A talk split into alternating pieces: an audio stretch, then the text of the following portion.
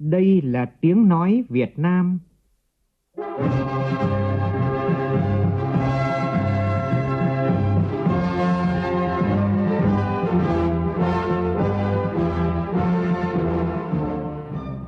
là tiếng nói Việt Nam,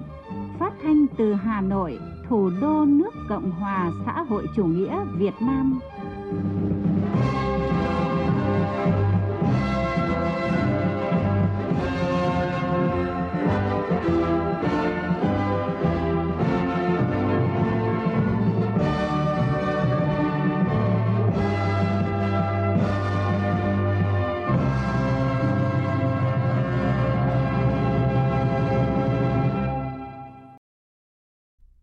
Kính chào quý vị và các bạn. Mời quý vị và các bạn nghe chương trình Thời sự trưa của Đài Tiếng Nói Việt Nam. Chương trình có những nội dung chính sau đây.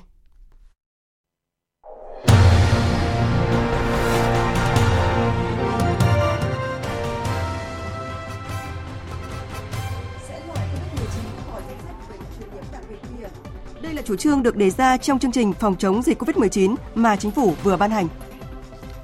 Năm đầu tiên thực thi Hiệp định Thương mại Tự do giữa Việt Nam và Vương quốc Anh, nhu cầu nhập khẩu của thị trường này đạt hơn 600 tỷ đô la Mỹ, mở ra những triển vọng to lớn cho doanh nghiệp Việt Nam. Chưa nhận đủ đất sạch, dự án sân bay Long Thành tại tỉnh Đồng Nai có nguy cơ chậm tiến độ. Trong phần tin quốc tế, giới chức Ukraine đánh giá có thể đạt được thỏa thuận hòa bình với Nga trong vài ngày tới. Campuchia tuyên án 10 năm tù giam đối với ông Sam Raisi vì tội chủ mưu cầm đầu một nhóm nổi dậy bất hợp pháp âm mưu lật đổ chính phủ Campuchia. Hàng chục hãng dược đạt được thỏa thuận sản xuất Patrocid điều trị COVID-19 giá rẻ, trong đó có Việt Nam.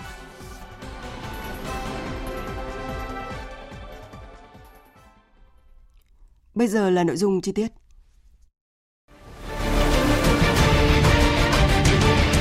Thích ứng để bình thường mới.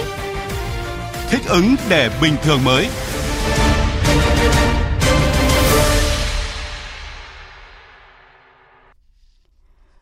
Vị và các bạn, tại nghị quyết chương trình phòng chống dịch COVID-19 ban hành vào hôm qua, Chính phủ cho biết sẽ căn cứ tình hình dịch bệnh để chuyển biện pháp phòng chống dịch COVID-19 từ bệnh truyền nhiễm nhóm A sang nhóm B,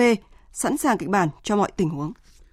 Theo luật phòng chống bệnh truyền nhiễm, bệnh truyền nhiễm nhóm A là những bệnh đặc biệt nguy hiểm, có khả năng lây truyền rất nhanh, phát tán rộng, tỷ lệ tử vong cao hoặc chưa rõ tác nhân gây bệnh. Trong khi đó, nhóm B gồm các bệnh truyền nhiễm có khả năng lây truyền nhanh và có thể gây tử vong. Tại chương trình này, chính phủ đặt mục tiêu đến hết quý 1 hoàn thành việc tiêm mũi 2 cho người dân từ 12 đến 18 tuổi, tiêm mũi 3 cho người từ 18 tuổi trở lên, trừ các đối tượng chống chỉ định tiêm, đảm bảo đủ vaccine và hoàn thành tiêm cho trẻ em từ 5 đến 11 tuổi trước tháng 9 năm nay. Chính phủ yêu cầu nâng cao năng lực y tế, hệ thống y tế, đặc biệt là y tế dự phòng và y tế cơ sở, tăng đầu tư trang thiết bị cơ sở y tế, có chế độ chính sách đãi ngộ phù hợp với người làm nhiệm vụ y tế dự phòng, y tế cơ sở, đồng thời tăng chất lượng cấp cứu và hồi sức tích cực ở cơ sở khám bệnh chữa bệnh các tuyến. Bộ Y tế được giao sửa đổi các quy định chuyên môn về chống dịch như đánh giá cấp độ nguy cơ xét nghiệm, cách ly, điều trị, đảm bảo kiểm soát hiệu quả dịch và tạo điều kiện khôi phục kinh tế. Trước đó, hồi đầu tháng 3, Bộ Y tế đề xuất dừng thông báo số ca mắc COVID-19 hàng ngày, đồng thời đề xuất cho người nhiễm, người nghi nhiễm đang trong thời gian cách ly được đi làm. Thời gian gần đây, số ca nhiễm trong cộng đồng tăng nhanh, nhưng do bao phủ vaccine đủ liều cho nhóm dân số từ 12 tuổi nên tỷ lệ tử vong đã giảm. Một tuần qua, số ca nhiễm trung bình mỗi ngày 170.000, tăng 39% so với tuần trước. Tuy vậy, số ca tử vong trung bình mỗi ngày là 75 ca, giảm 14% so với tuần trước. Thưa quý vị, việc loại COVID-19 khỏi bệnh truyền nhiễm nhóm A là thay đổi lớn trong công tác phòng chống dịch, là cơ sở để các cơ quan chuyên môn ban hành hướng dẫn theo hướng linh hoạt, thích ứng với xu hướng bình thường mới, mở cửa du lịch. Và tại Hà Nội, hôm nay, phố đi bộ quanh khu vực Hoàn Kiếm và khu phố cổ sẽ mở cửa đón khách du lịch trở lại sau gần một năm phải tạm dừng vì dịch COVID-19. Theo kế hoạch, phố đi bộ và chợ đêm sẽ mở cửa từ 19 giờ đến 24 giờ thứ sáu, thứ bảy và chủ nhật hàng tuần. Còn à, tại Đà Nẵng, ngày 27 tháng 3 tới, hai chuyến bay từ Singapore và Bangkok, Thái Lan sẽ đưa khách quốc tế đến thành phố Đà Nẵng, chính thức nối lại đường bay quốc tế sau 2 năm gián đoạn vì dịch COVID-19. Phóng viên Đình Thiệu, thường trú tại miền Trung, thông tin.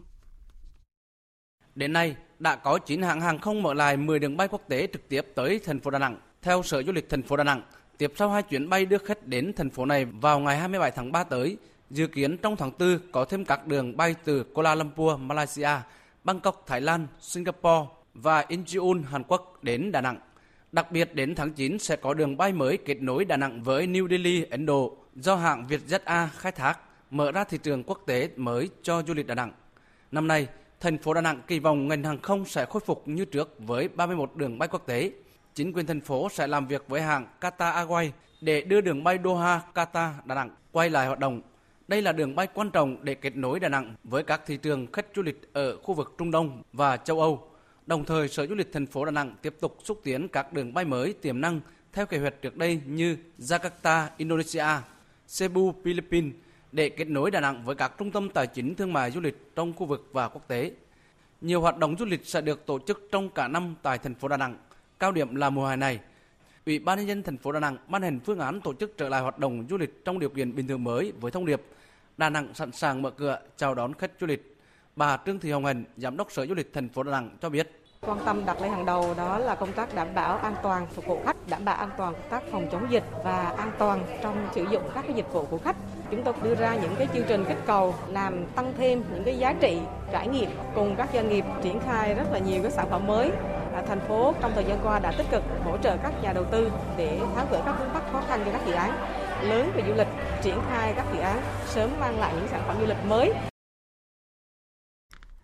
Phóng viên Khắc Kiên thông tin, Tuần du lịch văn hóa Lai Châu năm 2022 có chủ đề về với những đỉnh núi Lai Châu kỳ vĩ, dự kiến sẽ diễn ra tại thành phố Lai Châu và các huyện từ ngày 14 đến ngày 17 tháng 4 tới, với điểm nhấn là các tour du lịch leo núi, chinh phục các đỉnh núi cao.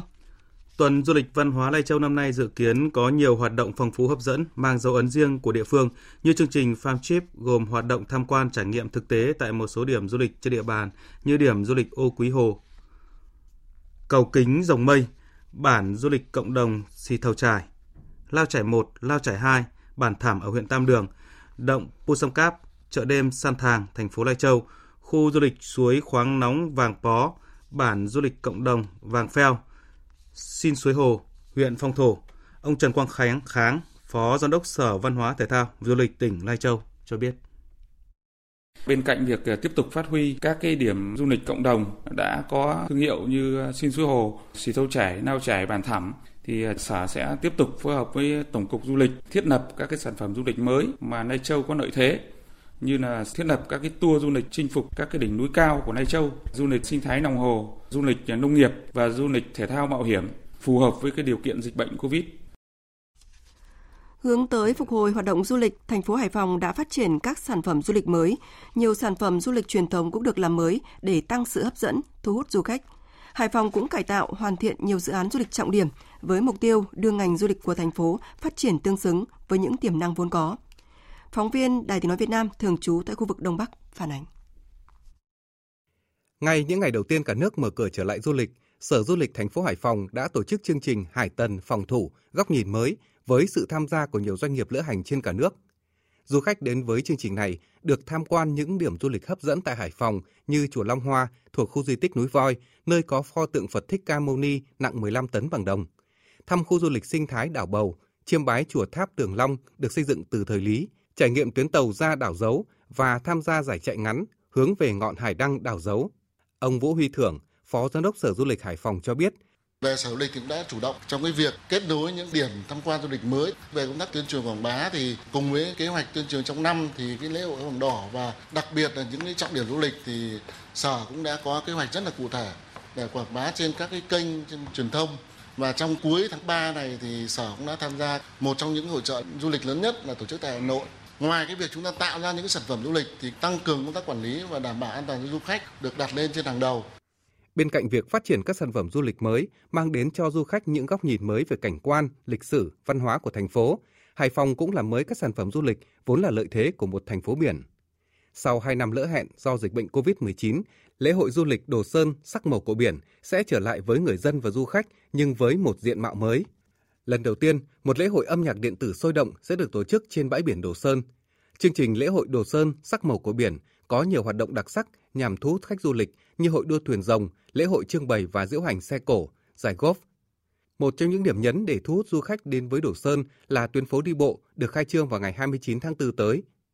Ông Trần Khắc Kiên, Chủ tịch Ủy ban nhân dân quận Đồ Sơn, thành phố Hải Phòng cho biết: Để làm cái tuyến phố đi bộ này, quận đã trực tiếp bỏ cái vốn đầu tư công của quận khoảng gần 15 tỷ để cải tạo, nâng cấp toàn bộ cơ sở vật chất của cái tuyến phố đi bộ này từ lắp lại vỉa hè rồi đường rồi điện chiếu sáng rồi trang trí chia làm rất là nhiều phân khu chức năng trong đó có những cái phân khu mới ví dụ như là tạo hình một cái vườn hoa tạo cái khu quảng trường ờ, âm nhạc đường phố ở khu vực này rồi khu mua sắm ở khu vực này Dịp này, thành phố Hải Phòng cũng miễn phí giảm giá vé tham quan cho du khách tại nhiều điểm trên vịnh Cát Bà nhằm hỗ trợ doanh nghiệp kinh doanh du lịch và thu hút du khách.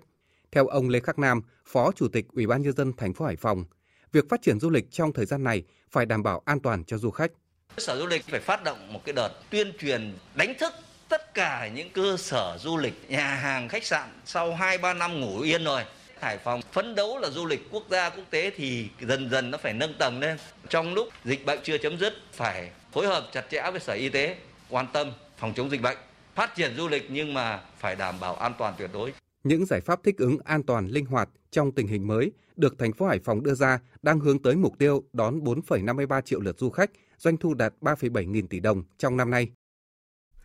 Trong lĩnh vực đầu tư, Hội nghị xúc tiến đầu tư tổ chức vào ngày 25 tháng 3 tới tại thành phố Hồ Chí Minh với chủ đề Quảng Bình thích ứng đồng hành phát triển sẽ mở đầu cho hoạt động xúc tiến thu hút đầu tư của tỉnh này trong năm nay. Phóng viên Thanh Hiếu, thường trú tại miền Trung, thông tin. Hội nghị xúc tiến đầu tư năm 2022 của tỉnh Quảng Bình gồm có 23 danh mục các dự án tiềm năng của tỉnh giai đoạn 2022-2024, gồm có các lĩnh vực nông nghiệp, du lịch thương mại, dịch vụ, công nghiệp, hạ tầng khu công nghiệp, cùng công nghiệp, hạ tầng kinh tế xã hội. Tỉnh Quảng Bình mong muốn mời gọi nhà đầu tư vào các lĩnh vực thế mạnh của tỉnh là du lịch, dịch vụ như du lịch nghỉ dưỡng, du lịch thám hiểm,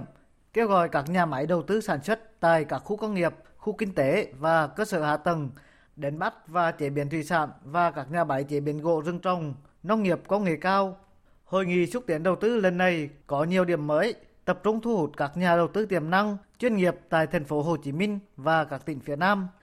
Bên cạnh gợi mở các dự án, việc xúc tiến đầu tư là cơ hội để các doanh nghiệp, chuyên gia có dịp gặp gỡ, tư vấn, đóng góp ý kiến trong lĩnh vực đầu tư đối với tỉnh Quảng Bình. Ông Hồ An Phong, Phó Chủ tịch Ủy ban nhân dân tỉnh Quảng Bình cho biết ờ, tỉnh Quảng Bình bây giờ là đầu tư nhưng phải có sự lựa chọn một cách phù hợp và ưu tiên các nhà đầu tư có cái tiềm năng để thực hiện các cái dự án trọng tâm trọng điểm có khả năng thúc đẩy phát triển kinh tế xã hội, khai thác tiềm năng và lợi thế. Đây là một thời điểm mà Quảng Bình đã có những cái dự án tiềm năng, những cái dự án đầu tư công ở trên địa bàn tỉnh Quảng Bình mà tạo ra cái động lực, tạo ra cái môi trường đầu tư tốt hơn. Thời sự VOV nhanh, tin cậy, hấp dẫn. Phải hoàn thành dứt điểm có hiệu quả các dịch vụ công trực tuyến, đặc biệt là 25 dịch vụ công thiết yếu để phục vụ người dân, doanh nghiệp đã được xác định trong đề án 06 của chính phủ. Đây là chỉ đạo của Bộ trưởng Chủ nhiệm Văn phòng Chính phủ Trần Văn Sơn tại hội nghị tập huấn triển khai một số nhiệm vụ tích hợp 25 dịch vụ công thiết yếu được tổ chức sáng nay tại Văn phòng Chính phủ. Tin của phóng viên Nguyễn Hằng. Đề án 06 gồm 5 nhóm tiện ích cùng với 5 nhóm nhiệm vụ, giải pháp trọng tâm, trong đó tiện ích phục vụ giải quyết thủ tục hành chính và cung cấp dịch vụ công trực tuyến là một nội dung cốt lõi, tạo cơ sở thúc đẩy hoàn thành các nhiệm vụ khác của đề án. Bộ trưởng Trần Văn Sơn nhấn mạnh tập trung khẩn trương hoàn thành dứt điểm có hiệu quả các dịch vụ công trực tuyến, đặc biệt là 25 dịch vụ công thiết yếu để phục vụ người dân, doanh nghiệp đã được xác định trong đề án. Do đó, các địa phương cần phối hợp chặt chẽ với các bộ được giao chủ trì và văn phòng chính phủ để tổ chức triển khai, cung cấp cho người dân, đồng thời theo dõi giám sát để đảm bảo việc thực hiện thực chất có hiệu quả thực sự tạo tiền đề triển khai nhân rộng với các dịch vụ công khác, chuẩn bị các điều kiện để triển khai việc số hóa hồ sơ, giấy tờ, kết quả giải quyết thủ tục hành chính trong tiếp nhận, giải quyết thủ tục hành chính. Thực hiện việc kết nối và chia sẻ dữ liệu dân cư, cơ sở dữ liệu quốc gia về dân cư với hệ thống thông tin giải quyết thủ tục hành chính cấp bộ, cấp tỉnh. Việc này hoàn thành chậm nhất trong tháng 4 năm 2022 làm cơ sở nhân rộng việc thực hiện kết nối, chia sẻ dữ liệu với các cơ sở dữ liệu, hệ thống thông tin khác phục vụ số hóa trong giải quyết thủ tục hành chính, Bộ Công an và Văn phòng Chính phủ phối hợp chặt chẽ, hỗ trợ triển khai đáp ứng được đúng tiến độ và chất lượng. Sáng nay, đoàn kiểm tra của Ban chỉ đạo đề án Trung ương về công tác tôn giáo làm việc với Thường trực Thành ủy Đà Nẵng về tình hình tôn giáo trên địa bàn thành phố. Tin của phóng viên Thanh Hà, thường trú tại miền Trung. Báo cáo của Ban dân vận Thành ủy Đà Nẵng cho biết, những năm qua, các chức sắc, chức việc, tín đồ tôn giáo trên địa bàn thành phố đã đồng hành, ủng hộ việc thực hiện các chủ trương chính sách phát triển kinh tế xã hội thành phố, thực hiện đúng phương châm tốt đời đẹp đạo. Đồng bào có đạo tích cực tham gia cuộc bầu cử đại biểu Quốc hội và đại biểu Hội đồng nhân dân các cấp nhiệm kỳ 2021-2026. Đặc biệt, các chức sắc, chức việc, tín đồ tôn giáo trên địa bàn thành phố Đà Nẵng tích cực tham gia công tác phòng chống dịch Covid-19, ủng hộ hàng trăm triệu đồng vào quỹ vaccine phòng chống dịch Covid-19 của thành phố, hỗ trợ nhiều hiện vật trang thiết bị y tế có giá trị, nhiều tấn nhu yếu phẩm cho lực lượng tuyến đầu chống dịch, các khu cách ly và điều trị Covid-19 của thành phố, cứu trợ những hoàn cảnh khó khăn, người yếu thế trong xã hội bị ảnh hưởng do dịch bệnh.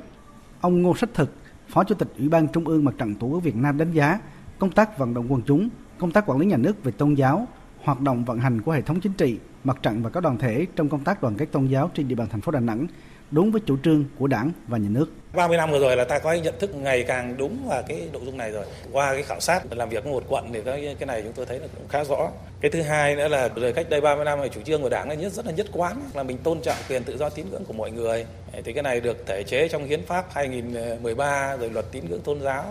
Tức là theo không theo đó là quyền của người dân chủ trương ta là phát huy điểm tương đồng tôn trọng điểm khác biệt đặc biệt là những giá trị văn hóa đạo đức tốt đẹp khuyến khích mặt tích cực và hoạt động theo hiến chương điều lệ Thủ tướng Chính phủ vừa có quyết định phê duyệt danh sách 74 huyện nghèo thuộc 26 tỉnh, 54 xã đặc biệt khó khăn, vùng bãi ngang, ven biển và hải đảo thuộc 12 tỉnh giai đoạn 2021-2025. Cụ thể, trong danh sách huyện nghèo giai đoạn này thì tỉnh Hà Giang có 7 huyện, Tuyên Quang có 2 huyện, Lạng Sơn có 2 huyện, Cao Bằng có 7 huyện. Trong 54 xã đặc biệt khó khăn vùng bãi ngang, ven biển và hải đảo, tỉnh Bến Tre có 21 xã, tỉnh Thanh Hóa 3 xã, tỉnh Thừa Thiên Huế 7 xã, tỉnh Cà Mau 6 xã. Thủ tướng yêu cầu căn cứ đề nghị của các tỉnh, thành phố trực thuộc Trung ương, Bộ Lao động Thương binh và Xã hội tổng hợp, thẩm định, báo cáo Thủ tướng Chính phủ, xem xét điều chỉnh, bổ sung danh sách các xã đặc biệt khó khăn vùng bãi ngang, ven biển và hải đảo. Thưa quý vị, sau 7 năm quyết tâm đưa mắc ca thành cây công nghiệp phát triển đại trà, đến nay cây mắc ca đã khẳng định được vị trí, mang lại hiệu quả kinh tế cao. Tỉnh Lạng Sơn vừa tổ chức hội thảo khoa học đánh giá thực trạng và tiềm năng phát triển cây mắc ca tại địa phương. Ghi nhận của phóng viên Duy Thái, thường trú tại khu vực Đông Bắc. Tại Lạng Sơn, từ năm 2003, cây mắc ca đã được công ty cổ phần giống lông nghiệp Đông Bắc đưa vào trồng khảo nghiệm tại Lạng Sơn với số lượng nhỏ lẻ và trong khoảng 20 năm qua, diện tích mắc ca trên toàn tỉnh Lạng Sơn đã đạt hơn 486 ha, năng suất bình quân khoảng 3,4 tấn quả tươi trên hecta trên năm. Ông Lục Văn Bằng, xã Hoàng Đồng, thành phố Lạng Sơn, một trong những hộ gia đình trồng cây mắc ca đầu tiên trên địa bàn tỉnh Lạng Sơn, cho biết. Cây mắc ca là rất nhiều giống, hơn 30 loài giống. Trong những cái giống đấy ấy, có thể phù hợp với cái địa phương này nhưng lại không thể phù hợp với địa phương khác. Cái cây maca thì chúng ta trồng làm kinh tế, cho nên năng suất là phải đạt và chất lượng hạt là phải thật tốt. Bà con chúng ta nên tìm đến những cái vườn giống mà có uy tín ở tại địa phương mình. Tuyệt đối không nên mua giống trôi nổi ở ngoài ngoài thị trường. Để sau này chúng ta trả một cái giá rất là đắt. Tiềm năng phát triển cây mắc ca tại Lạng Sơn cũng được nhiều chuyên gia đánh giá cao bởi địa phương có điều kiện thuận lợi về đất đai, khí hậu tương đối thích hợp với loại cây này. Quá trình trồng thử nghiệm cũng rút ra nhiều kinh nghiệm trong việc chọn giống và kỹ thuật trồng, chăm sóc cây mắc ca, thu hoạch chế biến và tiêu thụ hạt mắc ca, các vấn đề về liên kết sản xuất, phát triển chuỗi giá trị sản phẩm, chính sách thu hút dự án đầu tư trồng, chế biến, kinh doanh mắc ca, những khó khăn vướng mắc. Giáo sư Nguyễn Lân Hùng, Phó Chủ tịch Hiệp hội Mắc ca Việt Nam cho biết. Đó những cái mô hình đầu tiên của Lạng Sơn mình chứng minh rằng mắc ca có thể là đối tượng giúp cho bà con là đòn xeo để nâng cái thu nhập của nông dân lên chúng tôi cũng mơ ước là mắc ca cũng sẽ là một trong đối tượng mà giúp cho bà con ở những vùng gò đồi, những vùng đồi núi, những vùng dân tộc, những vùng sâu vùng xa có thể có điều kiện để vươn lên. Rất mong các anh chị là uh, giúp cho bà con tiếp cận với thông tin, tiếp cận với các mô hình đã đồng. Thôi rồi tạo điều kiện thuận lợi để người ta làm. Ủy ban nhân dân tỉnh huyện Long Thành, tỉnh Đồng Nai vừa bàn giao thêm gần 360 ha đất cho Tổng công ty Cảng hàng không Việt Nam ACV, chủ đầu tư dự án để phục vụ giai đoạn 1 dự án sân bay Long Thành. Đại diện ACV đề nghị tỉnh Đồng Nai bàn giao thêm gần 700 hecta đất để đảm bảo dự án không bị chậm tiến độ. Tin của phóng viên thường trú tại thành phố Hồ Chí Minh. Dự án sân bay Long Thành có tổng diện tích 5.000 hecta. Trong giai đoạn 1 của dự án, tỉnh Đồng Nai phải bàn giao cho Tổng công ty Cảng hàng không Việt Nam hơn 2.530 ha đất, trong đó hơn 1.800 ha thuộc khu vực đất sân bay và hơn 700 ha dự trữ đất dôi dư. Đến nay, huyện Long Thành đã bàn giao chính thức cho Cảng vụ Hàng không miền Nam gần 1.300 ha. Đối với khu vực đất dôi dư, địa phương đã bàn giao gần 200 ha, dự kiến hết tháng 3 năm 2022 sẽ bàn giao thêm khoảng 300 ha. Theo ông Lê Văn Tiếp, Chủ tịch Ủy ban nhân dân huyện Long Thành, trong số hơn 2.530 ha đất giai đoạn 1 của sân bay Long Thành, còn một phần nhỏ diện tích đất chưa bàn giao, nhưng địa phương gặp khó khăn bởi đa phần ở đây là đất người dân sang nhượng cho tặng bằng giấy tay. Những trường hợp này chưa có quy định cụ thể về việc đền bù, hỗ trợ. Do đó, tỉnh Đồng Nai mong muốn sớm có hướng dẫn xử lý vấn đề này.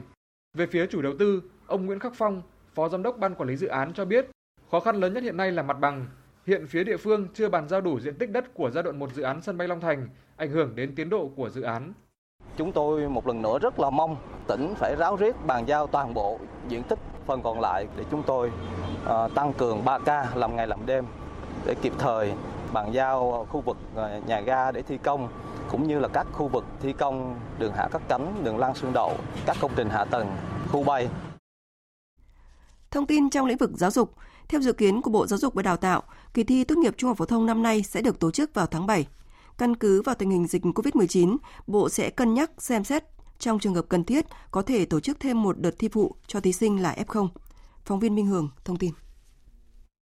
Theo Thứ trưởng Bộ Giáo dục và Đào tạo Hoàng Minh Sơn, từ nay đến thời điểm dự kiến tổ chức kỳ thi tốt nghiệp trung học phổ thông còn hơn 3 tháng nữa, nhưng vẫn khó có thể lường trước được các tình huống do dịch COVID-19 còn diễn biến phức tạp. Tuy nhiên, do đã có kinh nghiệm trong tổ chức thi tốt nghiệp trung học phổ thông, xét tuyển đại học các năm 2020, 2021, nên Bộ sẽ chủ động xây dựng các phương án tổ chức thi xét tuyển đại học cao đẳng cho năm nay, đảm bảo quyền lợi của tất cả các thí sinh. Ví dụ tổ chức kỳ thi chẳng hạn với anh em F0 như chúng ta biết như tình hiện nay thì chắc thời gian điều trị cũng không dài. Trong trường cần thiết thì sẽ tổ chức thành một đợt phụ chẳng hạn. Cái đó thì Bộ sẽ cân nhắc quyết định thêm. Nhưng mà trên kinh nghiệm của năm 2021 và tình hình của chúng ta như thấy đấy, du lịch cũng mở cửa rồi và chắc chắn là chúng ta cũng thích ứng theo cái nghị quyết 128 của chính phủ. Chúng ta thích ứng an toàn với dịch bệnh và chắc chắn có những phương án để giải quyết thấu đáo cho học sinh. Về công tác tuyển sinh, trong bối cảnh tỷ lệ các trường đại học sử dụng kết quả thi tốt nghiệp trung học phổ thông để xét tuyển đại học vẫn rất cao, nên Bộ Giáo dục và Đào tạo sẽ nỗ lực để làm những đề thi có chất lượng tốt nhất, tạo thuận lợi cho các trường khi xét tuyển. Thứ trưởng Hoàng Minh Sơn cho biết thêm. Tất cả chúng ta đều mong muốn cái kỳ thi nó có độ phân hóa, dù kỳ thi có phục vụ cho cái việc xét tuyển không. Và chúng ta cũng thấy là từ trước đến nay và như các trường đề nghị thì cái điểm thi tốt nghiệp trung học phổ thông cũng là căn cứ quan trọng để xét tuyển qua mấy năm vừa rồi thì những cái số lượng mà xét tuyển dựa trên cái điểm tốt nghiệp phổ thông đều trên 50% và bộ cũng sẽ với những cố gắng nỗ lực cao nhất trong cái điều kiện có thể để có những cái đề thi có chất lượng tốt. Liên quan đến việc nhiều cán bộ lãnh đạo tại Sở Lao động Thương binh và Xã hội Thành phố Hồ Chí Minh nhận 4,6 triệu đồng từ quỹ vận động phòng chống dịch COVID-19, ông Nguyễn Văn Lâm, Phó Giám đốc Sở này cho biết, các thành viên ban chỉ đạo phòng chống dịch của đơn vị đã thống nhất trả lại số tiền này. Tin của phóng viên Tỷ Huỳnh thường trú tại thành phố Hồ Chí Minh. Theo ông Lâm, sau khi có văn bản của Ủy ban dân thành phố Hồ Chí Minh yêu cầu giám đốc Sở Lao động Thương binh và Xã hội thành phố công khai việc sử dụng tiền hỗ trợ cho công tác phòng chống dịch Covid-19, ngày 9 tháng 3, Sở này đã tổ chức cuộc họp báo cáo sự việc này. Buổi họp có ban giám đốc sở và các thành viên ban chỉ đạo phòng chống dịch Covid-19 của đơn vị với 18 trên 21 người tham dự, 3 người vắng mặt do mắc Covid-19. Sau khi nghe báo cáo công khai và phân tích việc thu chi khoản tiền nêu trên, các thành viên ban chỉ đạo phòng chống dịch của sở thống nhất hoàn trả lại số tiền này Trước đó, Sở Lao động Thương binh và Xã hội thành phố Hồ Chí Minh đã lên danh sách thống kê tình hình hỗ trợ kinh phí cho thành viên ban chỉ đạo phòng chống dịch COVID-19 của sở. Danh sách gồm 22 người, trong đó nhiều lãnh đạo sở này được nhận hỗ trợ 4,6 triệu đồng mỗi người từ quỹ vận động phòng chống dịch. Quỹ này được quyên góp từ chính các tổ chức trực thuộc. Tính đến ngày 10 tháng 8 năm 2021, có 30 đơn vị đóng góp cho quỹ với số tiền hơn 461 triệu đồng. Tiếp theo là một số thông tin về thời tiết qua phần tổng hợp của biên tập viên Hải Yến. Chiều nay và ngày mai, miền Bắc nhiệt độ nhích dần có thể tăng lên ngưỡng 28 đến 31 độ, cảm giác oi nóng. Sự chênh lệch nhiệt độ giữa ngày và đêm kèm độ ẩm cao, khiến buổi sáng ở nhiều nơi, đặc biệt vùng núi có nơi có sương mù dày đặc nên tầm nhìn hạn chế. Tầm nhìn giảm thấp phổ biến dưới 2 km. Người dân di chuyển trên đường nên đi chậm, bật đèn nếu sương mù dày, hạn chế phanh gấp vì đường dễ trơn trượt, nhất là trên các cung đường đèo dốc. Thời tiết nồm ẩm xuất hiện nhất là tại các tầng hầm, nơi ẩm thấp. Trong khi đó, ở các tỉnh miền Trung và Nam Bộ, chỉ số tia UV cao, nguy cơ rất cao, gây hại đến sức khỏe. Khi ra ngoài, nên che chắn kỹ và dùng kem chống nắng.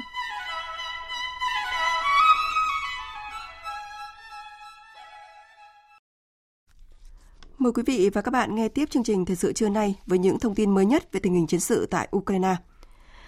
Mạng tin trực tuyến Liga.net của Ukraine dẫn lời ông Mikhailo Podolyak, cố vấn tránh văn phòng của Tổng thống nước này cho biết sẽ mất khoảng vài ngày đến hơn một tuần để Ukraine và Nga đạt được một thỏa thuận hòa bình. Ông Podolyak, thành viên trong phái đoàn của Ukraine tham gia đàm phán với Nga tiết lộ, Ukraine muốn sửa đổi chi tiết của kế hoạch cụ thể liên quan đến hoạt động rút quân của Nga khỏi Ukraine trong thỏa thuận hòa bình. Thỏa thuận nếu được hai bên ký kết sẽ cho phép Ukraine và Nga chấm dứt giai đoạn khốc liệt của cuộc xung đột hiện nay. Trước đó, ông Podolyak thông báo rằng Tổng thống Ukraine Volodymyr Zelensky có thể sẽ hội đàm với người đồng cấp Nga Vladimir Putin trong những ngày tới. Trong diễn biến liên quan trên tài khoản mạng xã hội Twitter, Tổng thống Zelensky cho biết đã trao đổi với người đồng cấp Pháp Emmanuel Macron và hai nhà lãnh đạo đã nhấn mạnh đến việc tiếp tục đối thoại hòa bình. Trong khi đó, trong cuộc điện đàm với Tổng thống Nga Vladimir Putin, Tổng thống Thổ Nhĩ Kỳ Tayyip Erdogan đã nhắc lại lời mời của nhà lãnh đạo Nga và Ukraine tới hội đàm tại Istanbul hoặc Ankara của Thổ Nhĩ Kỳ.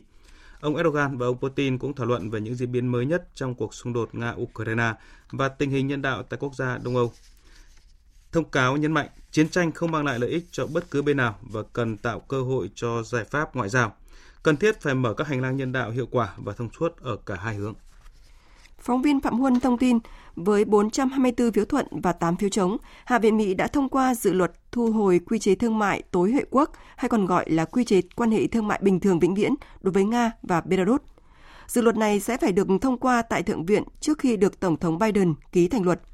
Việc thu hồi quy chế thương mại tối hệ quốc sẽ cho phép chính quyền Tổng thống Biden áp thuế ở mức cao hơn đối với hàng hóa nhập khẩu từ Nga và Belarus so với các quốc gia thành viên khác thuộc Tổ chức Thương mại Thế giới –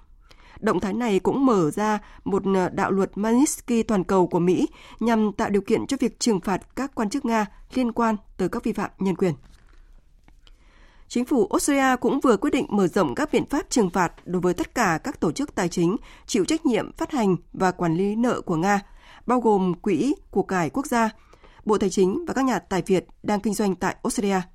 Phóng viên Hữu Tiến, thường trú tại Australia, thông tin. Trong thông báo công bố vào sáng nay, Ngoại trưởng Maris Payne cho biết,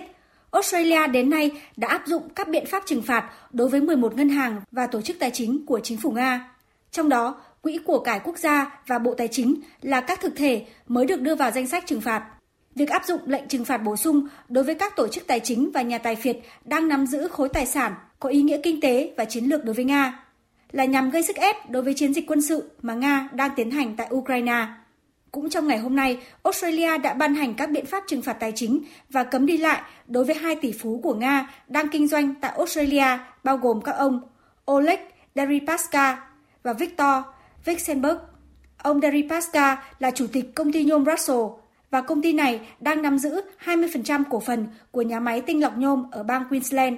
Trong khi đó, ông Veskerbeck cũng có cổ phần tại công ty Origin Energy ở lãnh thổ phía Bắc của Australia.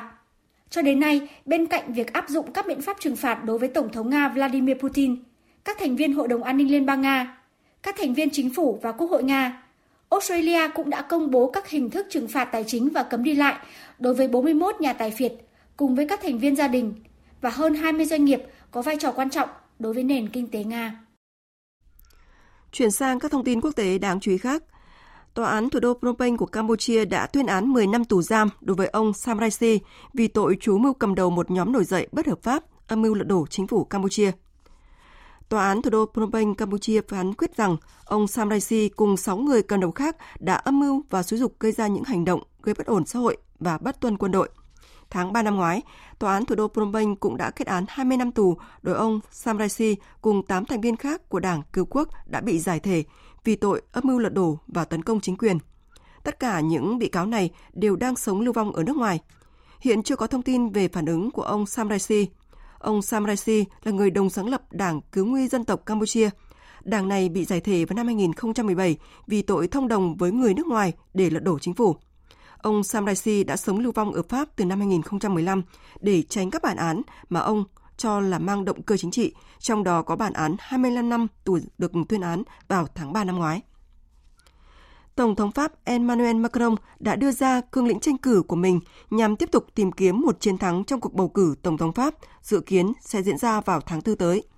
Phát biểu tại một cuộc họp, ông Macron cam kết sẽ đưa nước Pháp trở thành một quốc gia độc lập, tự chủ nếu giành chiến thắng trong nhiệm kỳ thứ hai.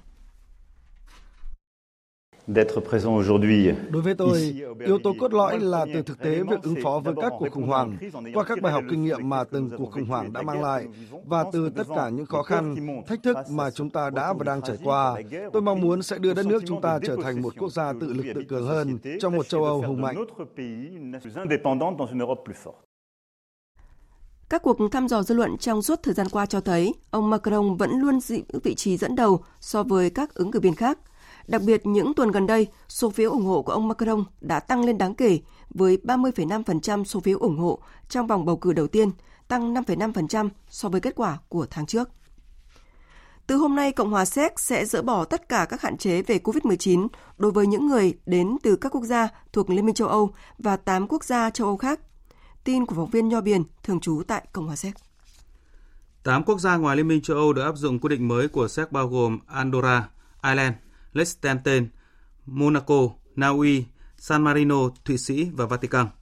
Trong bối cảnh dịch COVID-19 đã thuyên giảm đáng kể trong những tuần gần đây, Bộ Y tế sẽ cũng quyết định không thực hiện việc phân loại khu vực có nguy cơ bằng các loại màu. Theo các quy tắc hiện hành, nghĩa vụ điền vào mẫu đơn đến và chứng minh việc tiêm chủng, xét nghiệm hoặc bệnh tật không áp dụng đối với công dân Cộng hòa Séc và các nước EU khác và các thành viên gia đình của họ khi đến Séc bằng phương tiện cá nhân.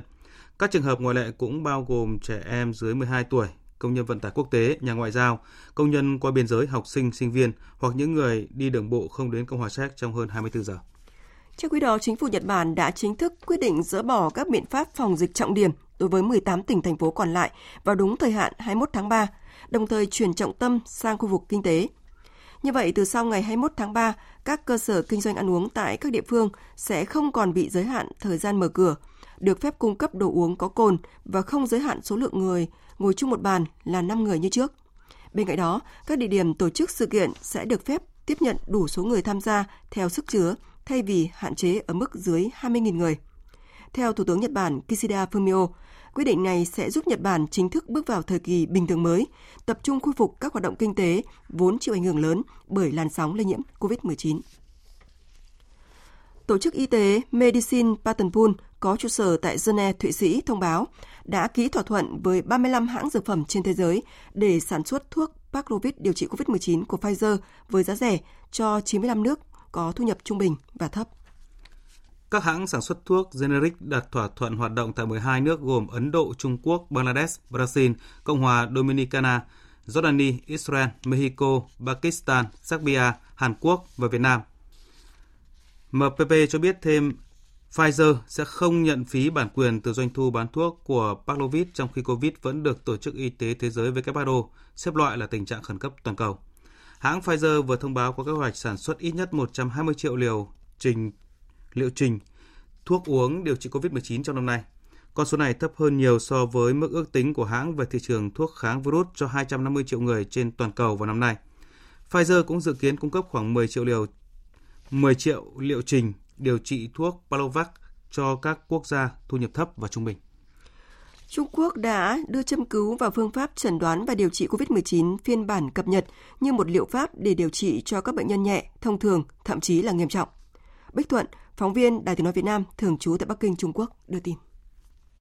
Trung Quốc vừa công bố phiên bản thứ 9 của phương án chẩn đoán và điều trị COVID-19. Phiên bản mới nhất được chuyên gia hàng đầu nước này đánh giá là khoa học nhất tính đến thời điểm hiện nay và có những điều chỉnh rất chiến lược trong cuộc chiến chống dịch bệnh của nước này. Ông Trương Bá Lễ, viện sĩ Viện Công trình Trung Quốc và là hiệu trưởng danh dự Đại học Y học cổ truyền Thiên Tân, cho rằng việc chính thức đưa châm cứu vào sổ tay COVID-19 bản cập nhật rất có ý nghĩa và sẽ cung cấp những hướng dẫn hữu hiệu cho việc điều trị COVID-19.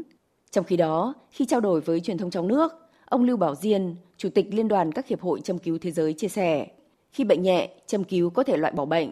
Với tình trạng bệnh thông thường, tức đã ảnh hưởng đáng kể đến các chức năng của phổi và lá lách, châm cứu được sử dụng để bảo vệ các cơ quan và giảm tổn thương.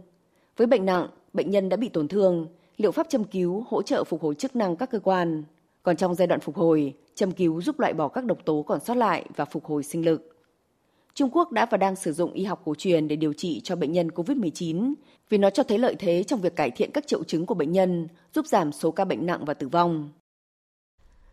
Hôm nay, Australia trở thành quốc gia đầu tiên trên thế giới nộp đơn khởi kiện công ty Meta, chủ sở hữu mạng xã hội Facebook và công ty Meta tại Ireland vì đã đăng tải các quảng cáo lừa đảo, trong đó có sử dụng hình ảnh một số nhân vật nổi tiếng của Australia.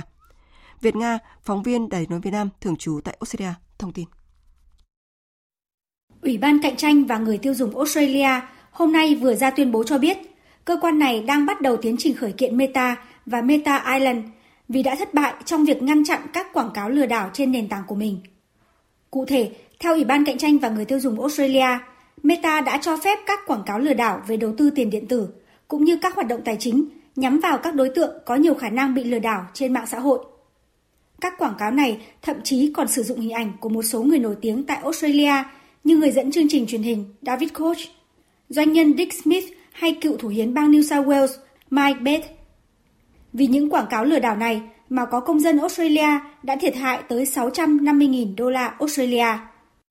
Chủ tịch Ủy ban Cạnh tranh và Người tiêu dùng Australia Rod Sims khẳng định, đây là hành vi nghiêm trọng và các nền tảng xã hội cần nỗ lực để loại bỏ các hành vi này như những gì mà họ đã cam kết với người sử dụng. This is đây là lần đầu tiên trên thế giới có vụ kiện như thế này. Trước đó, chưa có Ủy ban Cạnh tranh và người tiêu dùng nào trên thế giới làm hành động tương tự.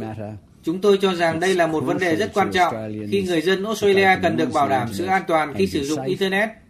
Và điều này chỉ có thể diễn ra khi các nền tảng lớn ban hành các quy định để đảm bảo sự an toàn cho người sử dụng. Phản ứng trước quyết định khởi kiện của Ủy ban Cạnh tranh và người tiêu dùng Australia, người phát ngôn của Meta cho biết công ty sử dụng công nghệ để phát hiện và ngăn chặn quảng cáo lừa đảo và cố gắng để các quảng cáo này không lan rộng trên hệ thống.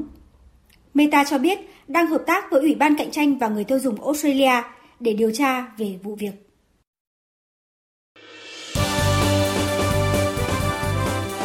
Thời sự tiếng nói Việt Nam Thông tin nhanh Bình luận sâu Tương tác đa chiều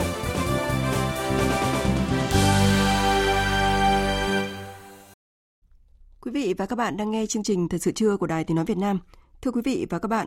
trong năm đầu tiên thực thi Hiệp định Thương mại Tự do giữa Việt Nam và Vương quốc Anh và Bắc Ireland, gọi tắt là Hiệp định UKVFTA, ngoài các ngành xuất khẩu thế mạnh của Việt Nam như dệt may, da giày, thủy sản, đồ gỗ phát huy được lợi thế, thì thông qua hiệp định này, Vương quốc Anh cũng đã dành cho Việt Nam hạn ngạch thuế quan bổ sung, được nhập khẩu miễn thuế đối với 14 mặt hàng, trong đó có mặt hàng gạo, tạo cơ hội tiếp tục gia tăng xuất khẩu cho Việt Nam vào thị trường này trong năm nay – một thị trường có nhu cầu nhập khẩu mỗi năm lên tới hơn 600 tỷ đô la Mỹ, trong khi Việt Nam xuất khẩu chưa đầy 1% vào thị trường này. Phóng viên Nguyên Long đã phỏng vấn Thứ trưởng Bộ Công Thương Việt Nam Trần Quốc Khánh về nội dung này. Mời quý vị và các bạn cùng nghe. Vâng, xin Thứ trưởng cho biết những cái thành tựu nổi bật cũng như là lợi thế mà chúng ta đạt được sau một năm hiệp định UKVFTA đi vào thực thi ạ.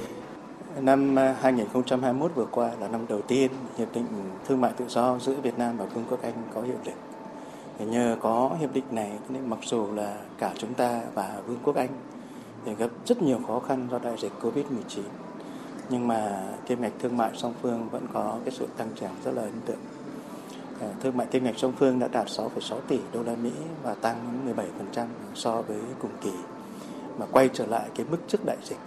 Đây là một cái đóng góp rất to lớn của hiệp định thương mại tự do giữa Việt Nam và Vương quốc Anh. Bên cạnh đó thì chúng ta có thể thấy là gì là cái hiệp định thương mại tự do này là cả hai bên đều tận dụng được. Ờ, cụ thể là xuất khẩu của Việt Nam sang Vương quốc Anh thì tăng 16%. Nhưng mà xuất khẩu của Vương quốc Anh sang Việt Nam cũng tăng 24%, đáp ứng cái nhu cầu nguyên liệu của những máy móc thiết bị rất lớn cho Việt Nam. Cho thấy là doanh nghiệp của cả hai bên đã tận dụng được hiệp định này.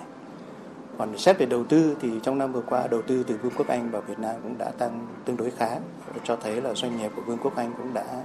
quan tâm hơn nhiều tới Việt Nam sau khi hiệp định thương mại tự do giữa Việt Nam và Vương quốc Anh có hiệu lực. Thì tất cả đều cho thấy là hiệp định thương mại tự do này đã đóng góp một cái phần rất là tích cực trong quan hệ thương mại giữa Việt Nam và Vương quốc Anh trong năm vừa qua. Vâng, Thứ trưởng nhìn nhận như thế nào về vai trò của hiệp định này trong việc giúp cho cả Việt Nam cũng như là Vương quốc Anh có thể phục hồi nhanh hơn trong bối cảnh đại dịch Covid-19? Cái đóng góp to lớn nhất của hiệp định thương mại tự do giữa Việt Nam và Vương quốc Anh là nó giúp cho cái quan hệ thương mại tự do giữa chúng ta và Vương quốc Anh không bị gián đoạn. Hiệp định thì đã đưa ra rất nhiều biện pháp để có thể khuyến khích phát triển thương mại song phương ờ, Đặc biệt là thuế nhập khẩu của Vương quốc Anh sẽ được xóa bỏ đến 99,2% trong vòng 6 năm và tạo ra một cái thuận lợi rất to lớn cho hàng hóa xuất khẩu của Việt Nam. Và ngay trong năm đầu tiên hiệp định có hiệu lực thì nhiều sản phẩm và hàng hóa của Việt Nam đã tận dụng được, đặc biệt là nông sản. Chúng ta có thể chứng kiến mức độ tăng trưởng rất tốt của những mặt hàng như là hạt tiêu, như là rau quả, à, như là hàng thủ công mỹ nghệ và hàng gốm sứ. Đó là những mặt hàng mà chúng ta có thế mạnh và mức thuế giảm tương đối lớn nên ngay năm đầu tiên hiệp định có hiệu lực thì đã góp phần đẩy kim ngạch xuất khẩu tăng rất là tốt. Bên cạnh đó thì trong hiệp định thì Vương quốc Anh cũng dành cho Việt Nam cái hạn ngạch thuế quan bổ sung là được nhập khẩu miễn thuế một số lượng hàng hóa bổ sung vào Vương quốc Anh đối với 14 mặt hàng trong đó có mặt hàng gạo. Thế rồi là 36 chỉ dẫn địa lý của chúng ta được bảo hộ ở Vương quốc Anh trong đó những sản phẩm nổi tiếng như là cà phê Ban Mê Thuật hay là nước mắm Phú Quốc thì đấy cũng sẽ mở ra những cơ hội cho các sở sản phẩm này và thâm nhập sâu hơn nữa vào thị trường Vương quốc Anh. Nói chung là hiệp định đã được đàm phán một cách tốt đẹp. Thuế sẽ được giảm xuống ở mức tối đa và sẽ tạo thuận lợi rất lớn cho các doanh nghiệp, nếu như các doanh nghiệp có thể tận dụng được các cái cơ hội đó. Vâng và rõ ràng đây là tiền đề cho các cái doanh nghiệp. Vậy thì doanh nghiệp Việt Nam cần phải lưu ý những gì à, để có thể tận dụng tốt hơn hiệp định trong thời gian tới ạ? À, chúng ta đều biết là Vương quốc Anh là một đất nước tương đối mở. Sau khi họ rời khỏi Liên minh châu Âu thì hiện nay Vương quốc Anh đang rất tích cực đàm phán các hiệp định thương mại tự do với nhiều đối tác ở trên thế giới. Thậm chí họ cũng sẽ đàm phán hiệp định thương mại tự do với một số nước ASEAN. Thì chính vì vậy cho nên lợi thế cạnh tranh của chúng ta hiện nay đang có, chúng ta đang được hưởng thuế ưu đãi khi đi vào thị trường Anh. Nhưng lợi thế đó sẽ sớm mất đi nếu như người Anh cũng có hiệp định thương mại tự do với các quốc gia khác. Vì vậy các doanh nghiệp cần tận dụng cái cửa sổ này, tận dụng cái cơ hội đang mở ra này để có thể đẩy nhanh cái xuất khẩu của mình vào thị trường Anh mà có chỗ đứng vững chắc ở trên thị trường Anh. Cái tiềm năng còn rất lớn bởi vì mặc dù chúng ta xuất khẩu gần 6 tỷ đô la Mỹ vào Vương quốc Anh nhưng tất cả chúng ta đều biết là Vương quốc Anh một năm nhập khẩu 600 700 tỷ đô la Mỹ, chúng ta chiếm chưa đầy 1% nhập khẩu của Vương quốc Anh vì vậy dư địa còn rất lớn mà các doanh nghiệp Việt Nam vẫn nên chủ động nghiên cứu để có thể tận dụng cơ hội ờ, do hiệp định thương mại tự do song phương đem lại và từ đó là tăng cái thị phần của mình ở Vương quốc Anh. Vâng, xin trân trọng cảm ơn thứ trưởng. Quý vị vừa nghe phóng viên Nguyên Long phỏng vấn Thứ trưởng Bộ Công Thương Trần Quốc Khánh về kết quả và những cơ hội đối với doanh nghiệp Việt Nam trong năm đầu tiên thực thi Hiệp định Thương mại Tự do giữa Việt Nam và Vương quốc Anh và Bắc Ireland, gọi tắt là Hiệp định UKVFTA. Tiếp tục chương trình là trang tin đầu tư tài chính và chuyên mục thể thao. Trang tin đầu tư tài chính. Các biên tập viên Thành Trung và Hà Nho xin kính chào quý vị và các bạn. Thưa quý vị và các bạn, sáng nay giá vàng trong nước đều được điều chỉnh tăng theo đà tăng của giá vàng thế giới. Cụ thể, giá vàng SJC của công ty vàng bạc đá quý Sài Gòn được giao dịch ở mức mua vào là 67 triệu 510 nghìn đồng một lượng và bán ra là 68 triệu 630 nghìn đồng một lượng, tăng 400 nghìn đồng một lượng so với hôm qua. Giá vàng dòng thăng long của công ty Bảo Tín Minh Châu được giao dịch ở mức mua vào là 55 triệu 630 nghìn đồng một lượng và bán ra là 56 triệu 300 nghìn đồng một lượng. Trên thị trường ngoại tệ, hôm nay Ngân hàng Nhà nước công bố tỷ giá trung tâm giữa đồng Việt Nam và đô la Mỹ ở mức 23.142 đồng một đô la, giảm 25 đồng so với hôm qua. Trước biến động phức tạp của thị trường xăng dầu thế giới và diễn biến cung cầu xăng dầu trong nước, Thủ tướng Chính phủ đã có yêu cầu triển khai nhiều giải pháp nhằm bình ổn thị trường, bảo đảm nguồn cung xăng dầu trong nước, hỗ trợ phục hồi và phát triển kinh tế xã hội. Trong đó, Ngân hàng Nhà nước thực hiện cân đối nguồn vốn, tạo điều kiện tăng thêm hạn mức tín dụng cấp cho các doanh nghiệp đầu mối kinh doanh xăng dầu. Để đảm bảo sự phát triển đúng hướng của thị trường trái phiếu doanh nghiệp, Bộ Tài chính cho biết đang khẩn trương hoàn thiện cơ chế quản lý, giám sát và giao dịch cho thị trường trái phiếu doanh nghiệp phát hành riêng lẻ nhằm tăng cường tính minh bạch, an toàn và giảm thiểu rủi ro cho thị trường. Ngân hàng Nhà nước đang triển khai xây dựng kế hoạch hành động thực hiện nghị quyết số 11 của chính phủ sẽ phấn đấu giảm lãi suất cho vay khoảng 0,5 đến 1% trong 2 năm 2022-2023, nhất là đối với lĩnh vực ưu tiên. Hiện nay, nhiều ngân hàng đã chốt kế hoạch họp Đại hội đồng cổ đông thường niên 2022, phương án trả cổ tức bằng cổ phiếu để tăng vốn, nâng cao tỷ lệ an toàn vốn, tăng tín dụng được các ngân hàng như là SHB, ACB, Vietcombank, Sacombank và VIB thông báo việc này sớm nhất. Các ngân hàng đều sẽ họp cổ đông trong tháng 4 về diễn biến thị trường chứng khoán trong phiên giao dịch sáng nay, sắc xanh là màu chủ đạo của thị trường khi hàng loạt mã tăng điểm. Ở nhóm ngân hàng, các mã lớn như BID, ACB, HDB, TCB đều tăng trên dưới 1%, trong khi đó, nhóm cổ phiếu thép và vật liệu xây dựng cũng tiếp đà hồi phục mạnh mẽ. Mặc dù dòng tiền mạnh vẫn chưa nhập cuộc sôi động, nhưng với sắc xanh trải dài trên bảng điện tử, đặc biệt là sự hỗ trợ khá tốt của nhóm cổ phiếu Blue Chip đã giúp thị trường tiếp tục tiến bước. Chỉ số VN Index thử thách lại mốc 1.470 điểm sau khoảng một giờ giao dịch nhưng khá khó khăn. Kết thúc phiên giao dịch sáng nay, VN Index tăng 10,7 điểm lên 1.472,04 điểm. Trong khi đó, thì HNX Index cũng tăng 4,63 điểm lên 450,79 điểm. Đầu tư tài chính biến cơ hội thành hiện thực. Đầu tư tài chính biến cơ hội thành hiện thực. Thưa quý vị và các bạn, ngay từ những tháng đầu năm nay, thị trường bất động sản cả nước đã rất sôi động, nhất là tại Hà Nội, Thành phố Hồ Chí Minh và các tỉnh lân cận. Thị trường bất động sản đang dần tạo nên một mặt bằng giá mới, khiến nhiều người dân ở các đô thị rất khó để mua nhà. Ghi nhận của phóng viên Thành Trung. Từ sau Tết Nguyên đán tới nay, nhiều địa phương trên cả nước tiếp tục thực hiện đấu giá quyền sử dụng đất để tạo nguồn thu. Đây là một trong những nguyên nhân góp phần làm cho thị trường bất động sản thêm sôi động. Hiện nay, giá nhà đất đang dần tạo ra một mặt bằng mới cao hơn rất nhiều so với bảng giá đất mà các địa phương ban hành cách đây không lâu. Riêng đối với đất nền và nhà phố, giá đã được đẩy lên khoảng 15 đến 20% so với thời điểm này năm ngoái, trong khi chung cư tại Hà Nội và thành phố Hồ Chí Minh đã không còn giá 25 triệu đồng một mét vuông. Giá bất động sản tăng cao, giấc mơ có một ngôi nhà đối với người thu nhập thấp ngày càng trở nên xa vời. Giáo sư Đặng Hùng Võ, nguyên Thứ trưởng Bộ Tài nguyên và Môi trường cho rằng quy hoạch mới là nó tạo ra cầu rất lớn trong khi cung thì giảm thì chắc chắn là sốt giá. Khi bắt đầu có biến động của thị trường bất động sản thì giới cò đất bao giờ cũng thao tác tìm nhiều cách để có thể kích giá rồi tung tin giả mạo rồi làm nhiều chuyện như là chợ bất động sản thành lập ở nơi này nơi kia.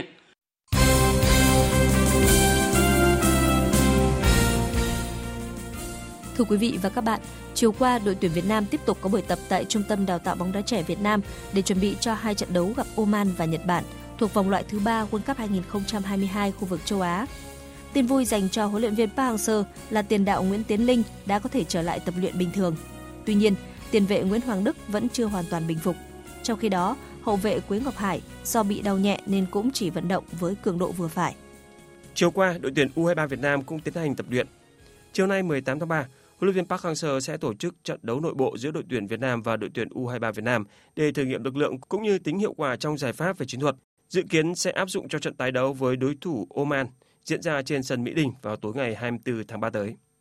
Mới đây, ban tổ chức SEA Games 31 đã đồng ý với đề xuất của Liên đoàn bóng đá Việt Nam về việc chọn sân vận động Việt Trì Phú Thọ làm địa điểm tổ chức các trận đấu vòng bảng của đội U23 Việt Nam tại SEA Games 31.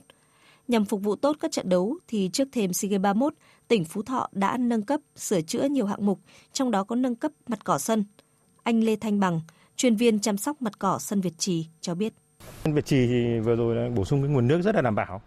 Thì nếu mà trời nắng thì chúng tôi sẽ bố trí hạ nhiệt cho vào thời điểm cần thiết. Sau mỗi trận đấu thì thường cỏ hay bong chóc lên thì chúng tôi sẽ cho dùng à, máy chuyên dụng cắt và là mặt phẳng có những chỗ nào mà xước nhiều thì chúng tôi sẽ bổ sung bù cát và sẽ bổ sung dinh dưỡng chăm sóc cho nó đảm bảo. Cùng với mặt sân, những hạng mục khác như khu vực VIP, phòng họp báo, phòng chức năng, hệ thống an ninh cũng đã được lắp đặt. Ngoài ra, việc đảm bảo y tế cho các đội bóng tham dự đã được ban tổ chức chuẩn bị. Ông Nguyễn Đắc Thủy, Giám đốc Sở Văn hóa Thể thao và Du lịch tỉnh Phú Thọ thông tin. Chúng tôi cũng đã sẵn sàng về phương tiện, vật tư y tế, về con người, nguồn lực và các cái thiết bị để đảm bảo công tác phòng chống dịch bệnh một cách tốt nhất. Hiện tại đội tuyển nữ Futsal Việt Nam đang tập trung tập luyện tại Trung tâm Thể thao Thái Sơn Nam ở thành phố Hồ Chí Minh để chuẩn bị cho SEA Games 31. Trong thành phần của đội vẫn còn nhiều cầu thủ kỳ cựu, cùng với đó là một số cầu thủ trẻ. Vừa qua, các cầu thủ đã tham gia giải Futsal vô địch quốc gia và đây là cơ hội để ban huấn luyện tuyển chọn những cầu thủ tốt nhất. Huấn luyện viên Trương Quốc Tuấn cho biết. Hiện nay cũng có có giải vô địch quốc gia, điều đó điều rất là đáng mừng dành cho đội tuyển Futsal vì đó là một cái cơ sở để bản luyện đội tuyển đi tuyển quân và thông qua cái giải đó thì à, đợt này cũng đã phát hiện được một số bạn có cái chuyên môn tốt và được phát áo, kêu gọi lên phát áo đội tuyển à, Futsal nữ Việt Nam. Nhiều cầu thủ đang tập trung cùng đội đã được đào tạo bài bản và từng kinh qua nhiều kỳ SEA Games cùng đội tuyển nữ Futsal Việt Nam. Đó là tín hiệu lạc quan trước khi đội bước vào tranh tài tại SEA Games 31. Cầu thủ Trịnh Ngọc Hoa chia sẻ. Đợt tập trung này các bạn không có sự chênh lệch nhiều và các bạn trẻ thì cũng thích nghi với các chị lớn nhiều và các trụ cột nhiều nên em nghĩ là lực lượng lần này đồng đều hơn những lần trước.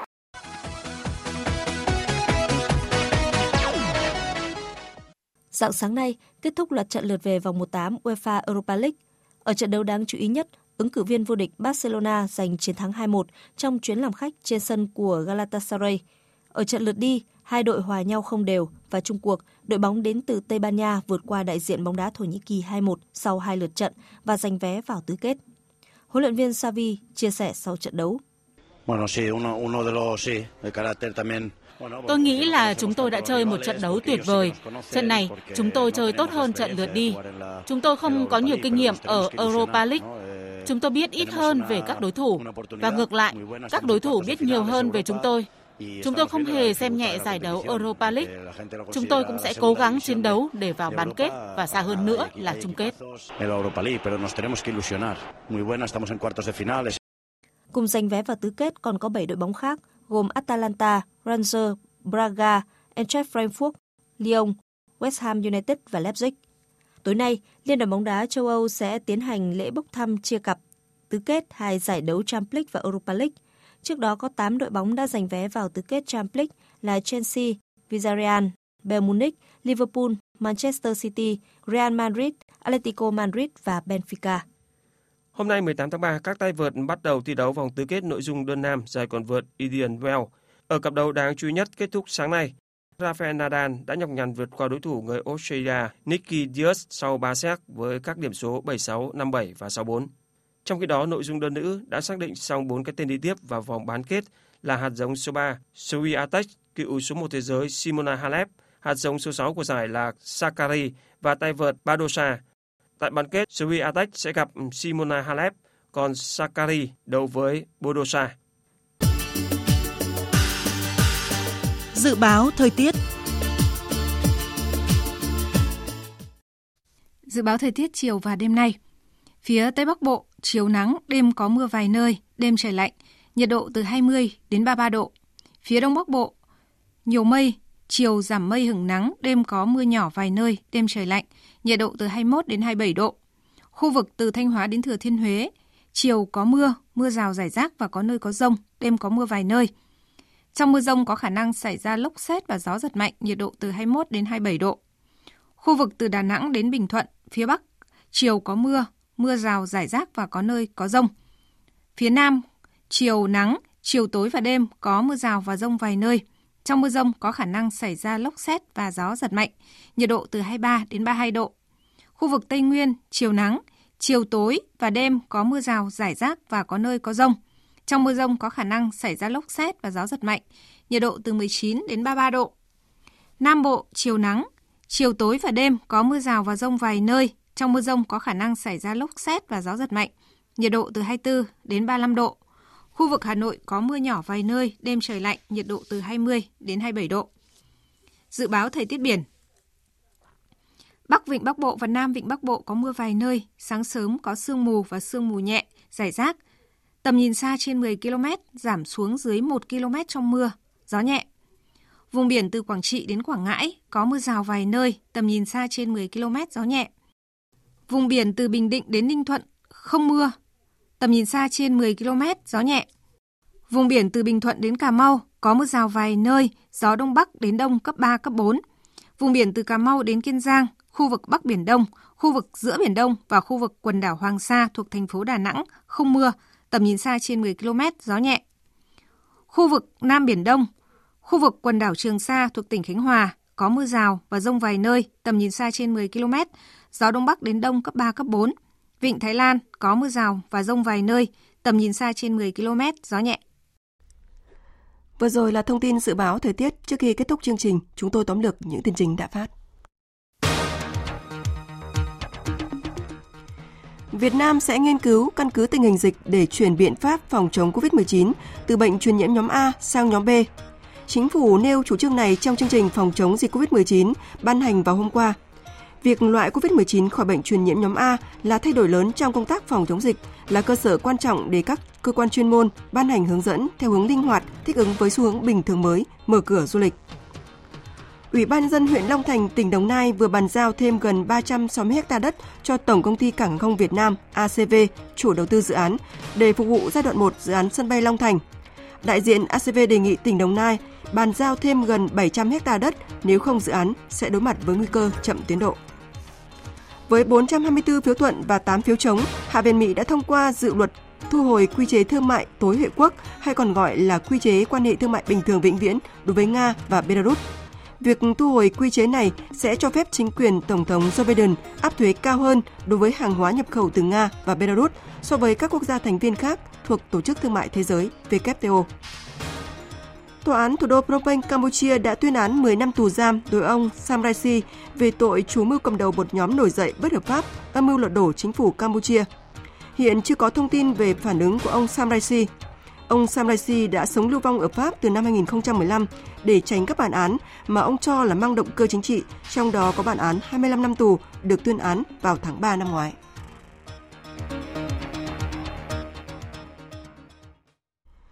Phần tóm lược những tin chính vừa rồi đã kết thúc chương trình Thời sự trưa của Đài Tiếng Nói Việt Nam. Chương trình do các biên tập viên Minh Châu, Nguyễn Cường, Thanh Trường và Tu Hòa thực hiện với sự tham gia của kỹ thuật viên Hồng Thanh, chịu trách nhiệm nội dung Lê Hằng. Cảm ơn quý vị và các bạn đã quan tâm lắng nghe.